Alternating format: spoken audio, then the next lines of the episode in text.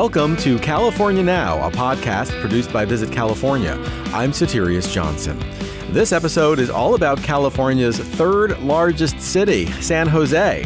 The urban center in the heart of Silicon Valley is a world renowned tech hub on the cutting edge of innovation, but it's also long been a bustling center of art, culture, diversity, and creativity.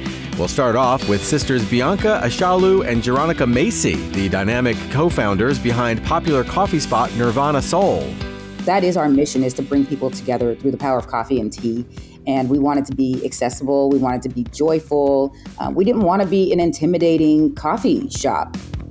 After that, we'll get a taste of authentic Mexican cuisine with chef and record producer Jo Lerma Lopez of Luna Mexican Kitchen.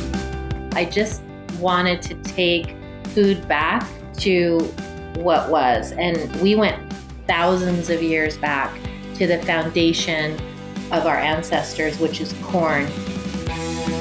And finally, we'll chat with Daniel Garcia, founder of the San Jose based Content Magazine, about the city's creative side. I mean, you have the graffiti scene, but then there's the skate scene, there's the music scene. And then because of the diversity, there's also just all kinds of different um, ethnic genres that are going on. That's all coming up on California Now.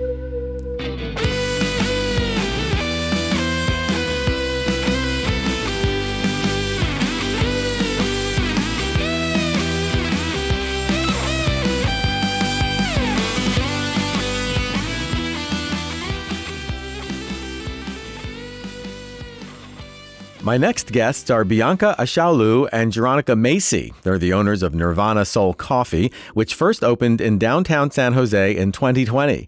Since then, their coffee shop has expanded to a branch in Cupertino, plus a roasting operation in North San Jose.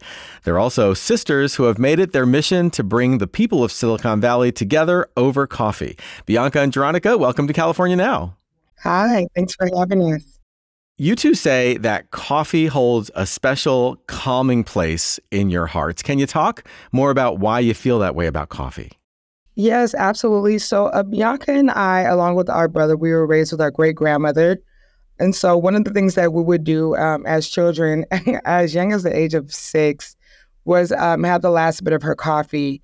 Um, and so, that was something that always like like we took seriously. Um, and that was a sense of community that we had. Um, having coffee back then, of course, filled with lots of sh- uh, cream and sugar.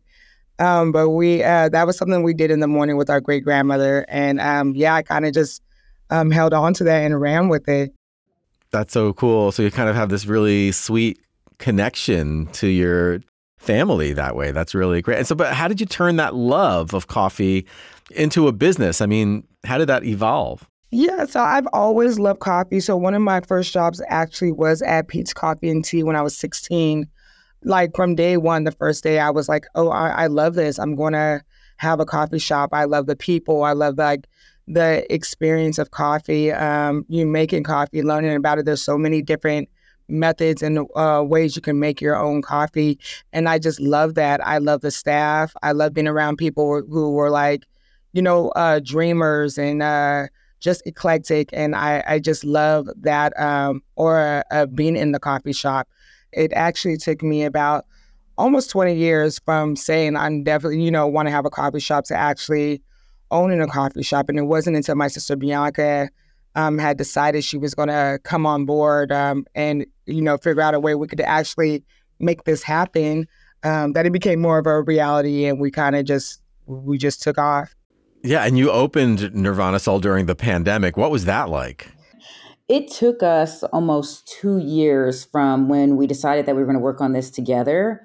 And we knew we had some fundraising to do. We literally just started our journey with a Google search of how to open a coffee shop in San Jose. Like it was that rudimentary, and we were just taking it step by step.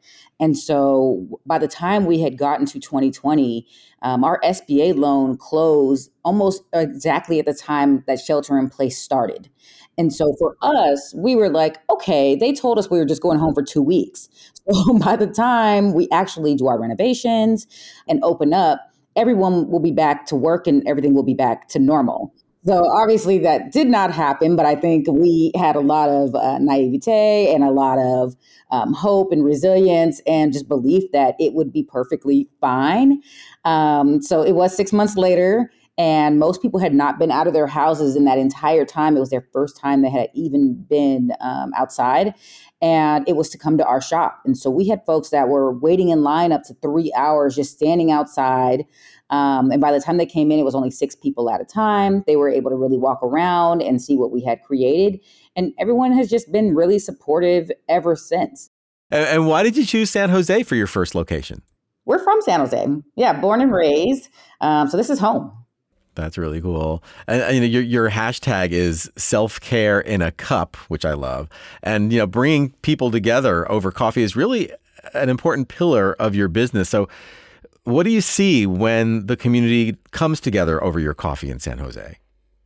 I think the coolest thing about our shop is that we have really struggled to peg down our target market, even because if you come into Nirvana Soul, you're going to see people from all backgrounds, ages, um, religions, whatever. Like there are just so many different types of people who feel comfortable coming into our shop, which was exactly what we wanted. So that is our mission: is to bring people together through the power of coffee and tea and we wanted to be accessible. We wanted to be joyful. Um, we didn't want to be an intimidating coffee shop. You know, we want everyone to come in and ask questions, make friends. We've had people find partners there, and it's just like the most fun, cool, comfortable place that you can go. Even if you're like going into a shop by yourself, you know that you're going to be fine going to Nirvana Soul alone because you're going to have a good time and feel welcomed.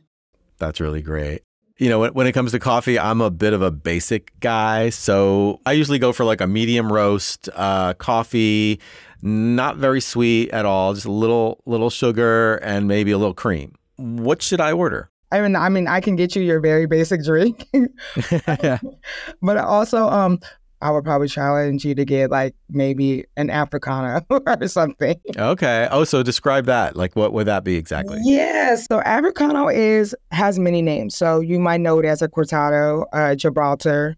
Yeah, just equal parts espresso and milk. That sounds delicious. And then what's on the menu for so, like you know those hardcore coffee connoisseurs, like the people who really like live coffee and they go all out? What do you got for them? Our menu is. Um, really flavorful that you know what I'm saying. So it's like we have like uh, honey lavender, but you can also get a banana chai or a white rose, which is a white chocolate, rose, and vanilla. So not overly sweet, but like more on the sweeter end. But of course, you can say like medium sweet, extra sweet. Of course, it's a good balance between uh, the traditional coffee drinkers and the people who um, want to experience and I like to say uh, like a little bit of coffee in there, cream and sugar. oh yeah, I'm sure you both have drunk your fair share of coffee. So I to ask you, like, what's your go-to Nirvana Soul order? Funny thing is that I started this with Dronica as a non coffee drinker. And so it's the reason why we have such an extensive tea menu is because Dronica was like, okay, we're not just going to give someone hot water in a tea bag. Like, let's come up with something that's going to be better. And so I have a tea that's actually named after me. It's a bees tea, which is mint tea, peach syrup, honey, and steamed lemonade. And I drink that almost every single day. But I also love our banana chai. Uh, we have a sweet potato pie latte right now that's seasonal that I'll do as a chai sometimes too. One of our baristas started doing that and it's delicious. And I guess lately I am actually getting more into coffee. I can't stop. It's just so good. What about you, Jeronica? Yeah, so my my to go drink is going to be an Americano. That's really great. And today you've actually grown to two shops and a roastery, which is a relatively new venture for you. Was there a, a learning curve when you took on sourcing and roasting your own coffee beans?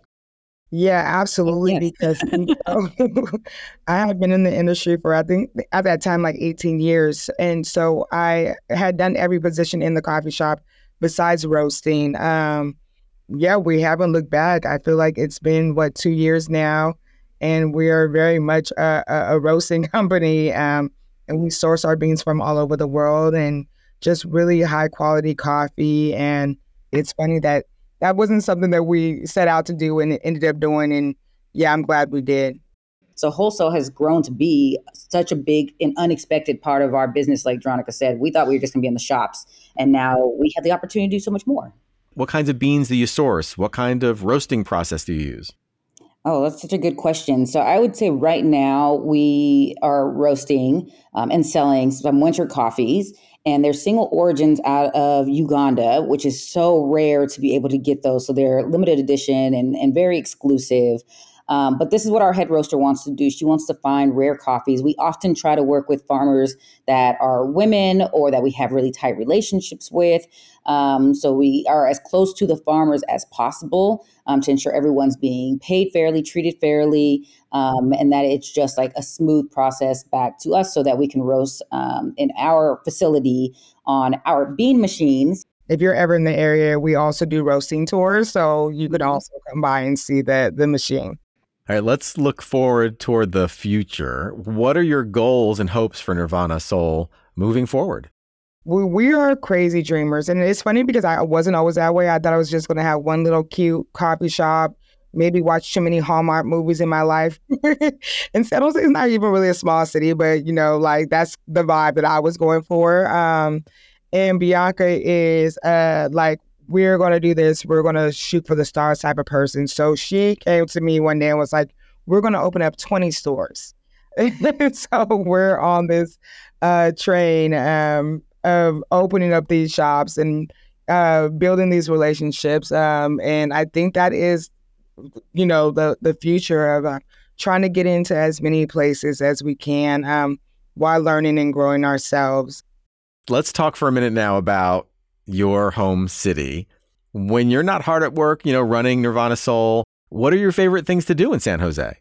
Some of my favorite um, things to do is to visit um, small local um, business uh, spots, kind of like my own. I like to support them. Um, some of my favorite spaces are um, the Hula Kitchen Bar, which is a brother and sister duo, and we love a sibling duo.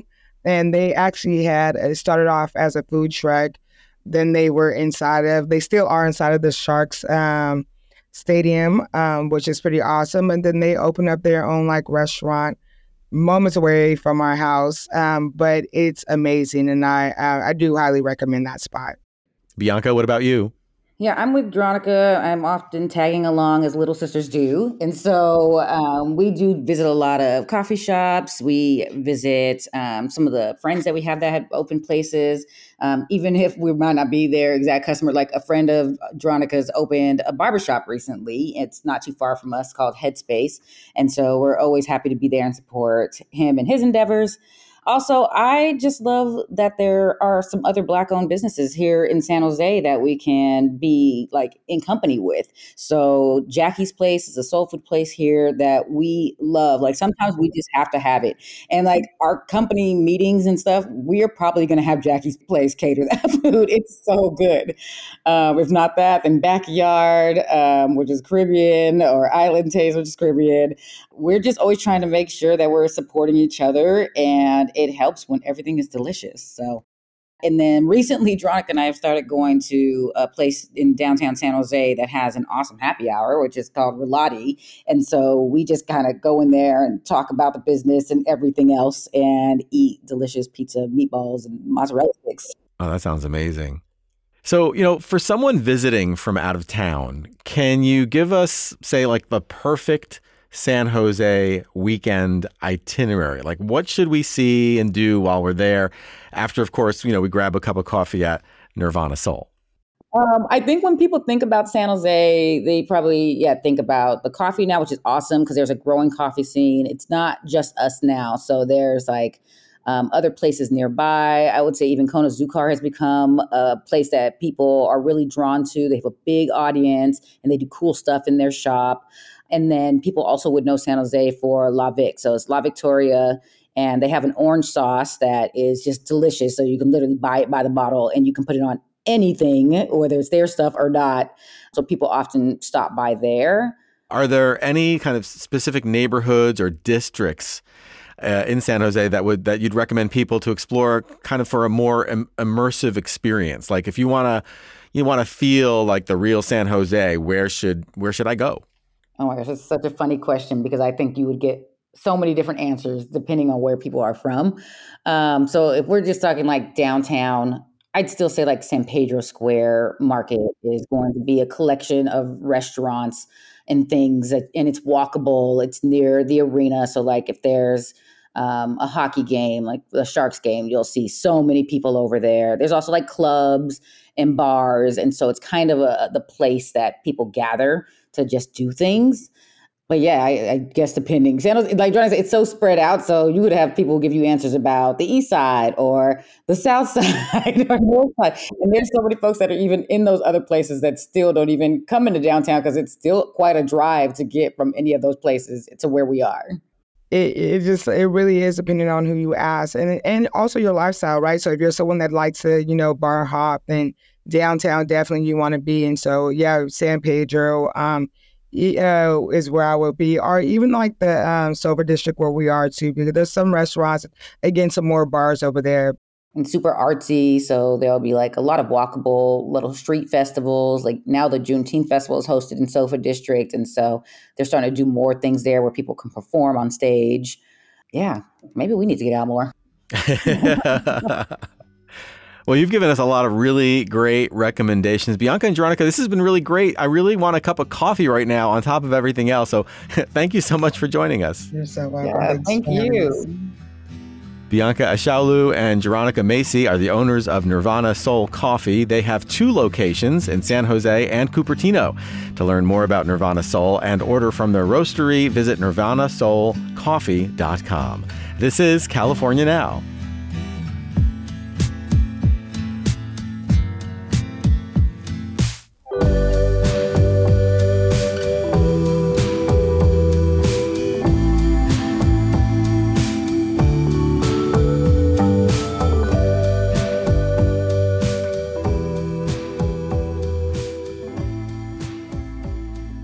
My next guest is chef and restaurateur Jo Lerma Lopez. She's the owner behind the Michelin lauded Luna Mexican Kitchen in San Jose, where her mission is to honor ancestral cooking and share the healing power of food. Jo, welcome to California Now.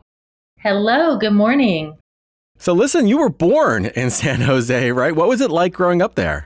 Yes, I was born and raised here in San Jose.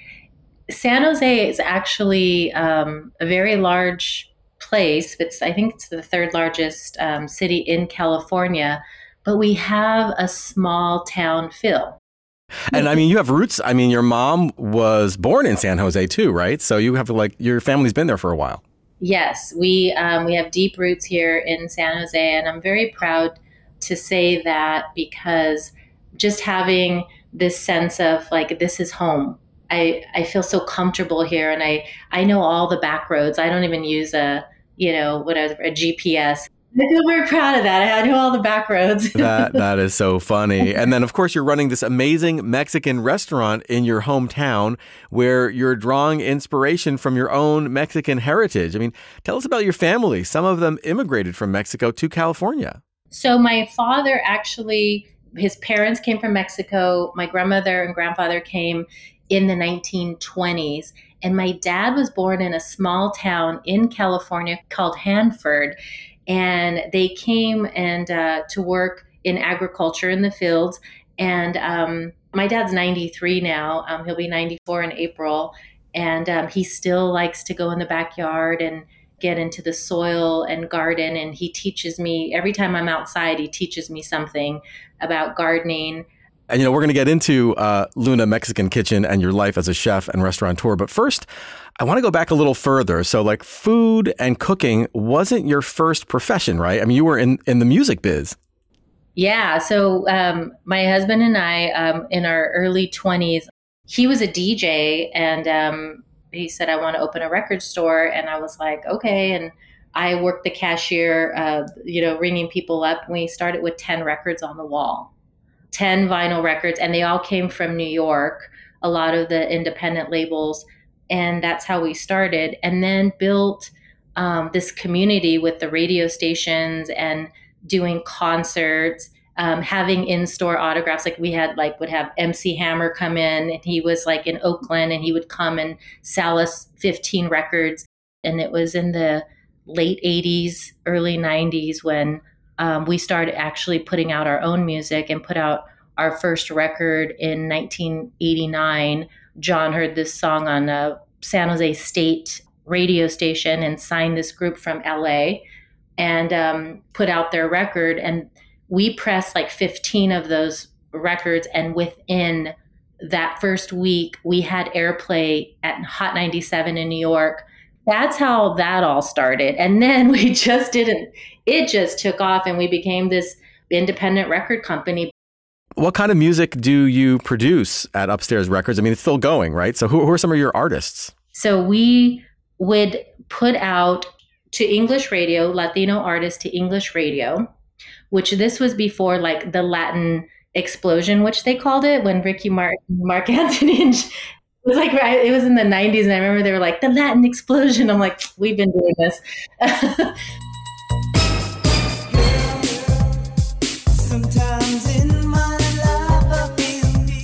Our first record was girl by days and that's the one that actually hot 97 in new york played.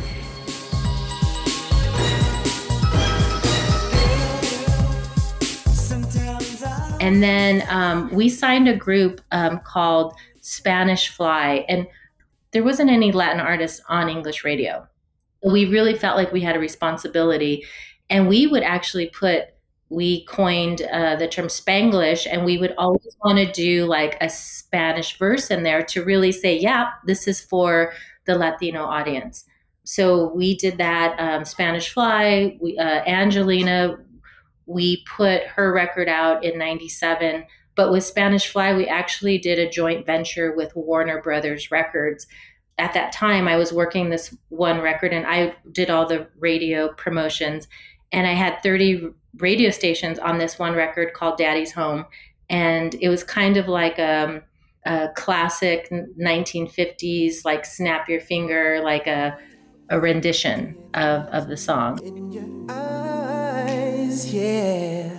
Daddy's home. Daddy's home to stay.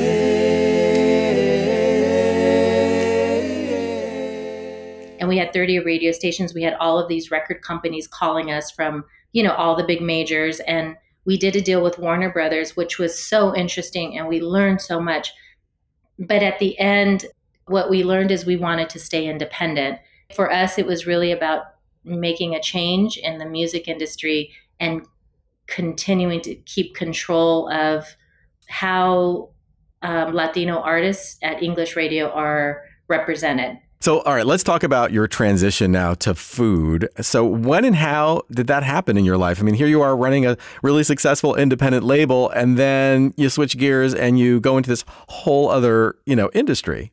It is scary, and I think that I think everyone may have that moment where their heart tugs on them and says, I want to do something different. And um, where that came for me is is because my dad was, you know, all of a sudden you go to the doctor's appointments and they're like, here, take this. You have borderline diabetes. You have um, borderline high blood pressure.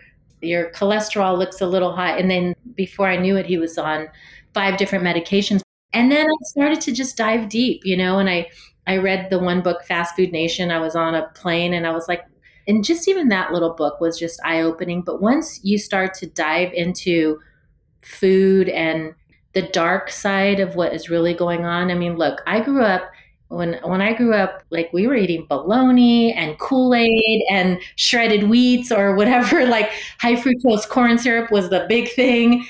Processed food, lots of sugar, but then once I connected that with we need to change the diet and food and made that connection, I c- couldn't um, go back.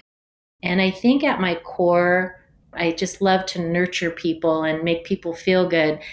And so that's what I did. I enrolled in a program out of Berkeley, California. It's called Bauman College. And I was just looking and it said natural chef program. And I looked at and I was like, this is it this is what I want to do. I enrolled and uh, I always say I changed my like Jimmy Choos and Christian Louboutins for clogs. and I was like, okay, these are cute. Once I went in that classroom and in the kitchen, I it felt right and everything aligned for me and I just felt I'm on my path. Your your motto at Luna Mexican Kitchen is eat like an ancestor. So can can you kind of explain your food philosophy and and how you carry it out at the restaurant? What I always say is like we didn't want to reinvent the wheel. I just wanted to take food back to what was and and we went thousands of years back to the foundation of our ancestors which is corn which is an ingredient that sustained our ancestors and how are we going to make this masa using the ancient method of nixtamalization this is going to be our foundation. And then when you realize like the labor intensive process but the beauty of it and the the smell of the corn when you're grinding it with stone using your hands to knead the corn like all of that sets the intention of everything that we're doing in the restaurant yeah, I mean, you talk about corn or masa. I mean, it is one of the foundations of your menu. Tell us a little bit more about how you prepare the masa and the ancient methods that you use. Like, you know, how do you do it? What's the difference between what you do and what people say find at the grocery store at another restaurant? First, you want to start with non GMO organic corn. And when we say corn, it's like a hard, dried, big kernel where it just doesn't even look edible so you want to soak it, put it in water and boil it. But the magic happens when you put it, we call it cal or limestone. It's an alkaline solution and it's just maybe a couple of teaspoons. That breaks down the corn. That is the magic ingredient. Boil it and then you have to like leave it overnight. The next day, you kind of just like rub it. You have to rub the corn and then takes out that outer layer. Um, inside is where you have the most beautiful, soft ingredient, which then you put through two stone rocks and then you grind it, and then it comes out like this beautiful corn. But then it doesn't stop there. Then you have to knead it for about 45 minutes. And then you create these little balls, and then you put it in these presses and you make the tortillas. We hand press all of our tortillas and we cut them those hand pressed tortillas to make our chips, which we cook in um, a clean um, rice bran oil. Say I, say I walked into Luna tonight for dinner. What would you recommend I order? First, you're going to walk in and you're going to smell corn tortillas because we have our tortilleras. They're right by the door and they're hand pressing the tortillas. So you're going to get hungry right away. and then you're going to sit down and it, you're going to have our warm um, the chips that we make. And uh, we have two salsas so that we just made in house our green salsa some people refer to it as crack. It's real, it's like creamy green uh, vegan salsa and then we do a roasted tomato salsa. I would recommend, um, well, what we're known for really is our parrilladas, which is these tabletop sizzling grills, and you can get a mixed grill. And if you're a meat eater, um, it has carnitas, chicken, steak, lobster, garlic, buttered shrimp, bacon wrapped shrimp on a bed of like these amazing caramelized onions. It stays heated, so your meat's sizzling, and then those onions continue to cook. And then on the side, you have the Rancho Gordo charro beans, which are charro beans are our house made chorizo and ham and bacon in there. And it's really like a caldo, like a soup. And then um, our rice, and then little like salsa fresca and guacamole sour cream. And then those hand pressed tortillas that were just pressed go to your table. And then you can make little tacos with that. That sounds unbelievably amazing. Thank you. And you know what I love is that it's about connecting we're all you know connected through through food and we all want to break bread together and i think the the grill is like this amazing conversation starter like oh do you want the chicken do you want the steak and like it's people coming together and having a meal together and connecting yeah, I mean, it sounds like you're not just serving food; you are creating an experience and memories for yes, people. I, I mean, love that. I want to take that. and I'm, I'm over here salivating just thinking about that mixed grill. Oh my gosh! And th- now you also have a pretty extensive cocktail menu. What are some of the crowd favorites? So we do have a Luna Rita, which is our margarita. We serve it frozen or on the rocks, and then we have it in like this cactus margarita glass. It's just very, you know, old school. Also, you could do a, like a sangria, or you can do. Um, we have a lychee um, margarita, a mango um, habanero one, and then um, a hibiscus. A crowd favorite is like a paloma, which is served in this clay glass, and it really is tequila and a grape, fresh grapefruit, and then like a grapefruit soda. It's a really classic drink, very easy, simple. I'm curious, did any family recipes end up on the menu, or are they all Jo Lerma Lopez originals? The one thing that I was like an homage to my dad is he loved little taquitos, like little with potato inside, and I, it's called um, tacos dorados. And um, my grandmother would make them for my dad. They're fried, so they're like um, taquitos, like little crispy. And when he would eat them, he would I would watch him, and he turned into like this ten year old boy eating this little taco with potato inside, and it made him so happy. That is so sweet. And and th- those are still on the menu. Yeah, oh yeah, tacos dorados are like they sell like crazy. yeah. But I, you know, I wanted to switch gears for a moment before we let you go uh, to ask you about your San Jose. So, like, when you're not cooking or running the restaurant, what are your favorite things to do in San Jose?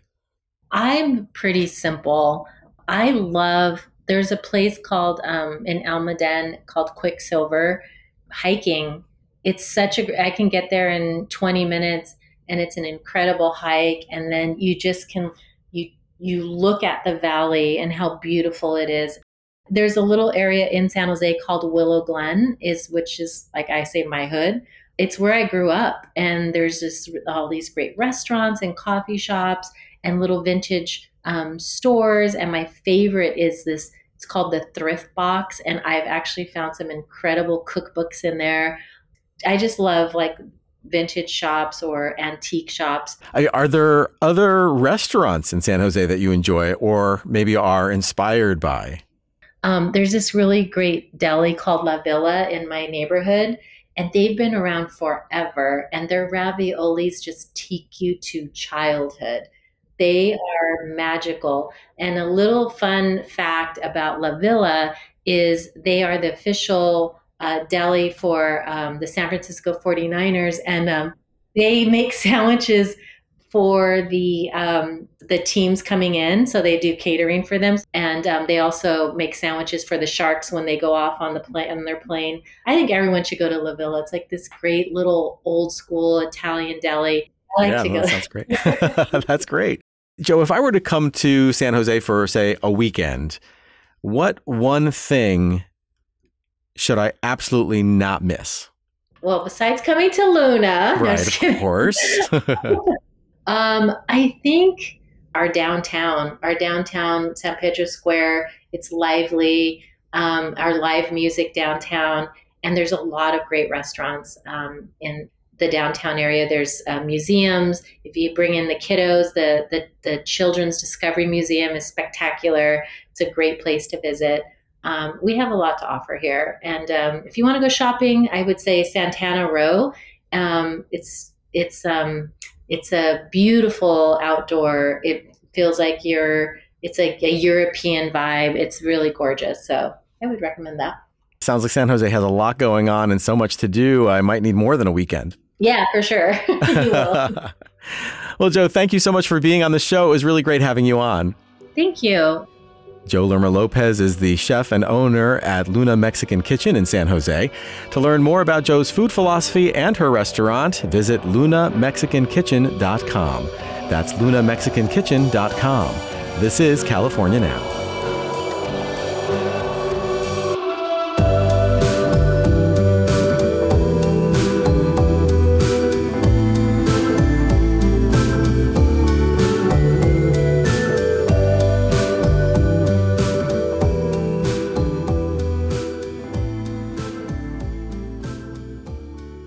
My next guest has his finger on the pulse of all things creative in San Jose. Daniel Garcia is the founder and editor of Content Magazine, which features the stories of innovation in arts and culture throughout Silicon Valley. Daniel, welcome to California Now. Hi, Soterios. Thank you so much for having me on. This is fun. Absolutely. So, you know, Daniel, let's start with a, a, little bit about you. I mean, you grew up in San Jose, right? So, what was it like growing up there? Yeah, I mean, I grew up over what you call the east side, which is kind of at that particular time there was tons of orchards and apricot orchards. My first job was picking apricots. Uh, the tech boom happened and computers kind of came out, but I really wasn't uh, interested in that, or I didn't actually know that it would be such an impact on the world, so I didn't pay attention to that. Somehow I became a photographer instead. Tell us more about how you got started as a photographer and, and the role that your hometown, you know, kind of played in that development.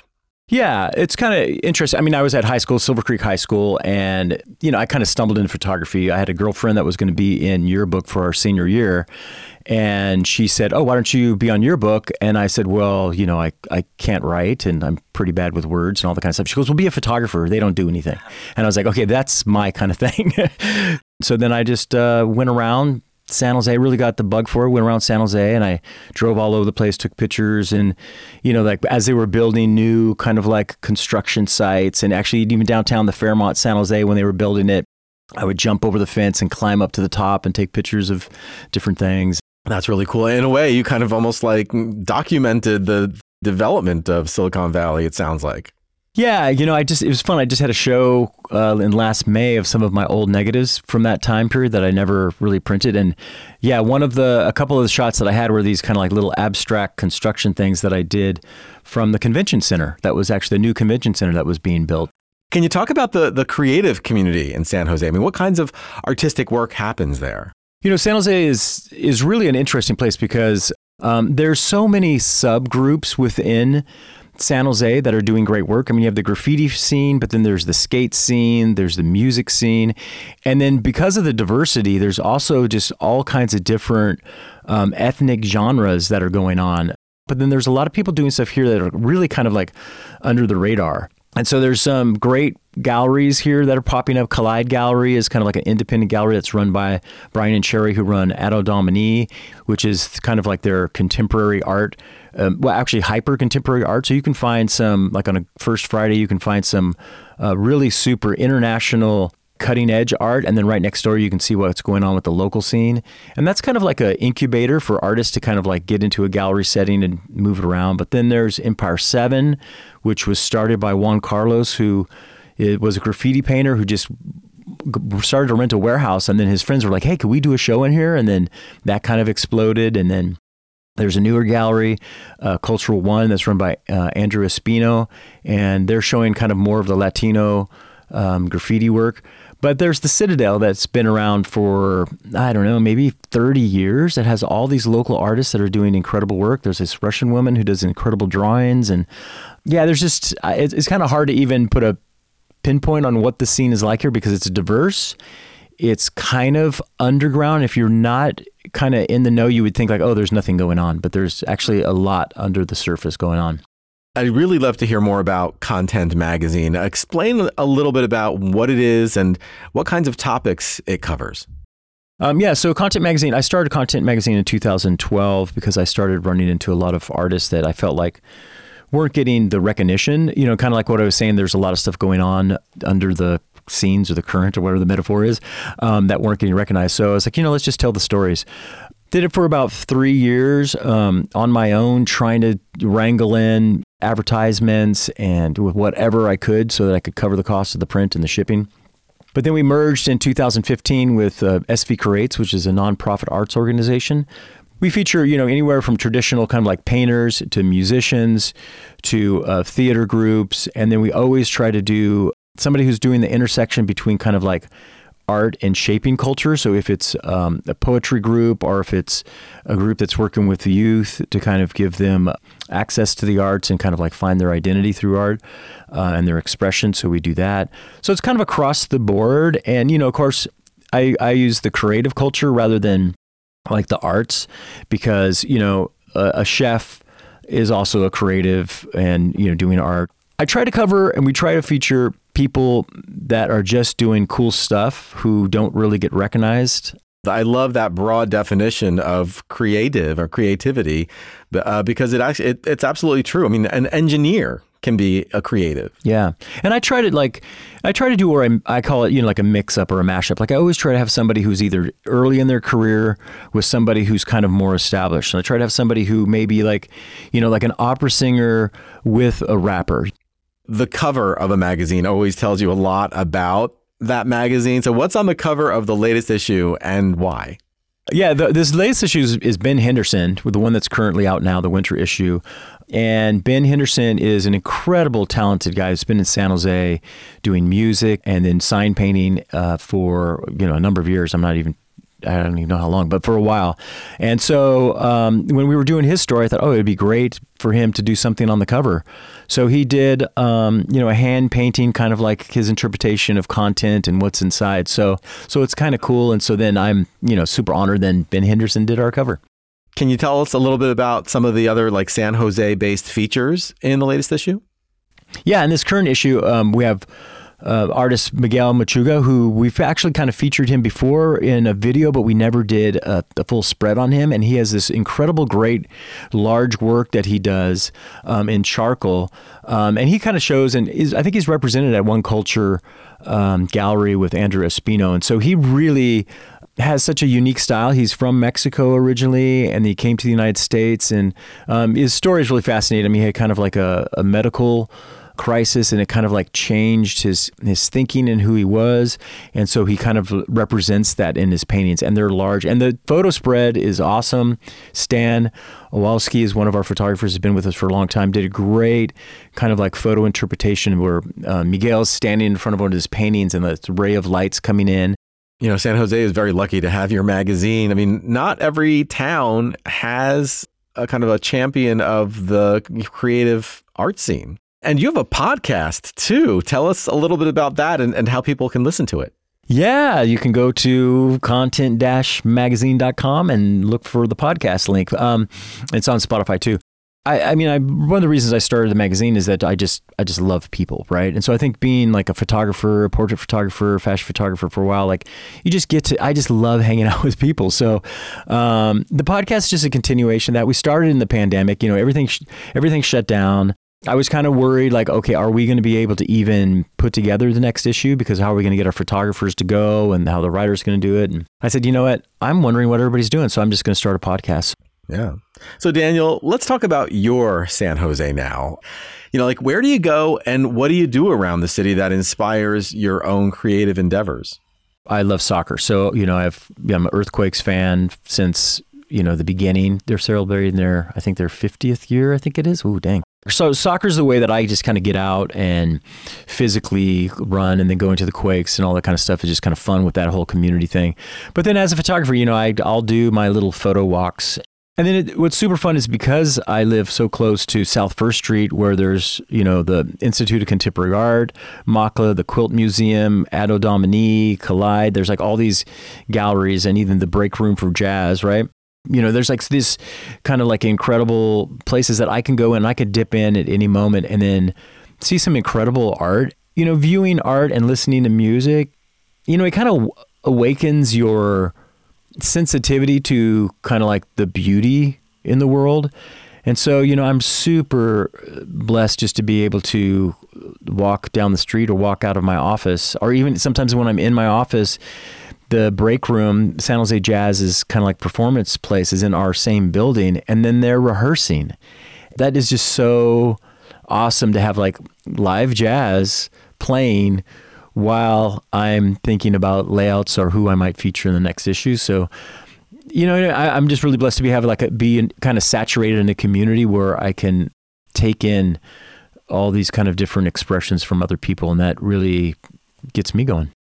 What are like one or two hidden gems that you always point visitors toward when they're in town? Well, there's a lot, but uh, I think if I was going to look at gallery type where you're going to see art, um, I love uh, Empire Seven because it's such a local place. It started, like I said, with Juan Carlos um, just kind of like doing his own artwork. And now, um, you know, the building was even taken down, and then they turned this old warehouse, and then but they gave them a space in there, so they still have a gallery there, and so they do incredible work. And then I think One Culture with with Andrew's doing on Santa Clara Street is an incredible gallery that really focus on Latino art, which is is really cool. So those are great. great places. But the one, another one that I kind of pick out that always people are kind of like, really, and it's the the San Jose Quilts and Textile Museum.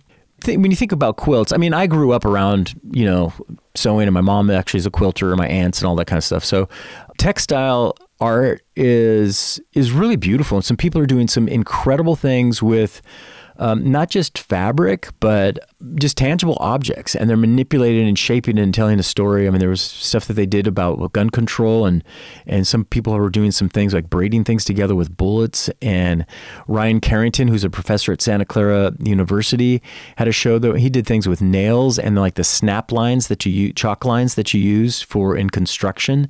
Um, to do like these patterns, um, and then he made flags out of old nursing uniforms and jeans and, and ties from businessmen. You know, it's a whole different experience than you would think. So I think that is that's probably one of the the interesting gems that are around other than, you know, those other places that I talked about. But definitely the Citadel, if you get an opportunity, the Fuse Gallery, um, they don't always have shows, but around First Friday they do. And the Art Ark, which is kind of a little further down, I don't know. And then there's great theater groups, especially like the Pear Theater, which is up in Mountain View, City Lights, and the Stage, which are right across the street from each other pretty much, always have incredible theater programs. There's open mic nights that are happening, like at Nirvana Soul and Mama K. I mean, the list goes on. The improv even has opened up their doors to let some local people with Mighty Mike McGee and Otto to have like open mic nights. And there's a lot, there's a lot of fun stuff going on pretty much every night, every day. That's great. And you know, here at California Now, we always love to go where the locals go. So, you know, tell us where do the people of San Jose go for a great meal? There are so many places. I mean, I have my favorite. I'll just give you my favorite, which is Petiscos, Adega's um, kind of more uh, fine casual, I guess you would call it, on First Street with Jessica and David, the chefs there. Yeah, they have a steak sandwich that is just so incredible, and it's always just amazing. I don't know how David does it because it's just kind of it's like a filet mignon on a on a bread, and then maybe some garlic, but it's just so juicy and so great. And then they have these tempura green beans and um, this mushroom rice. Um, it's just good. I mean, I really, I really love it. And then, um, like, if I was going to go more casual, then I'd probably go to Tlaquepaque, which is a Mexican restaurant um, that's been around for a super long time, but they have just really great stuff. So let's just go grab some great chips and salsa and a burrito or flautas or something like that. Then I'll go to Tlaquepaque. One of the newer places is Foxtail Fermentation. I think that they are, I mean, they've kind of opened up in the last, I think post pandemic. They were actually doing pop ups and before the pandemic, and then they um, were brewing and I think selling out of the back of their car or something like that, um, legally, of course. Um, and then they just opened up their shop, yeah, maybe uh, two years ago. I know that they just had an anniversary, and, um, you know, that's, they have, like I said, they have a great selection of beer, and they also do different fermentation. So they do pickling, right? So you can get kimchi or you can get pickles or you can get kombucha. You can get some other stuff, kind of anything that's kind of like, you know, done through kind of like the fermentation process. They have that. So it's really unique and it's great. And then they always have like local art on their walls too. So I think that that would be a newer spot that I think is really cool. And I think it's really taking hold. Definitely worth uh, a visit. Yeah. You know, Daniel, this has been really great. Thank you so much for joining us. Yeah, thank you for having me. I really appreciate it. Daniel Garcia is the founder and editor of Content Magazine in San Jose. To learn more about Daniel and his work, visit content magazine.com. This is California Now.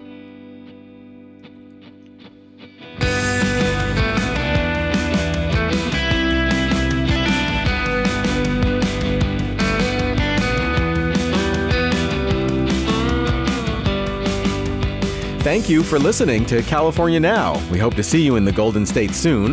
This podcast is produced by Visit California. I'm your host, Soterios Johnson. Our producer is Kate Eppelboim. Jessica Marshall is our technical lead. John Godfrey is our editorial director. And the theme song is by Aaron Taos. Additional music by Casey. You can find our show on Spotify, iTunes, or wherever you get your podcasts. If you want to learn more about the hidden gems of San Jose and other amazing California destinations, check out our new 2024 California Visitors Guide. Download or order your free copy today at visitcalifornia.com.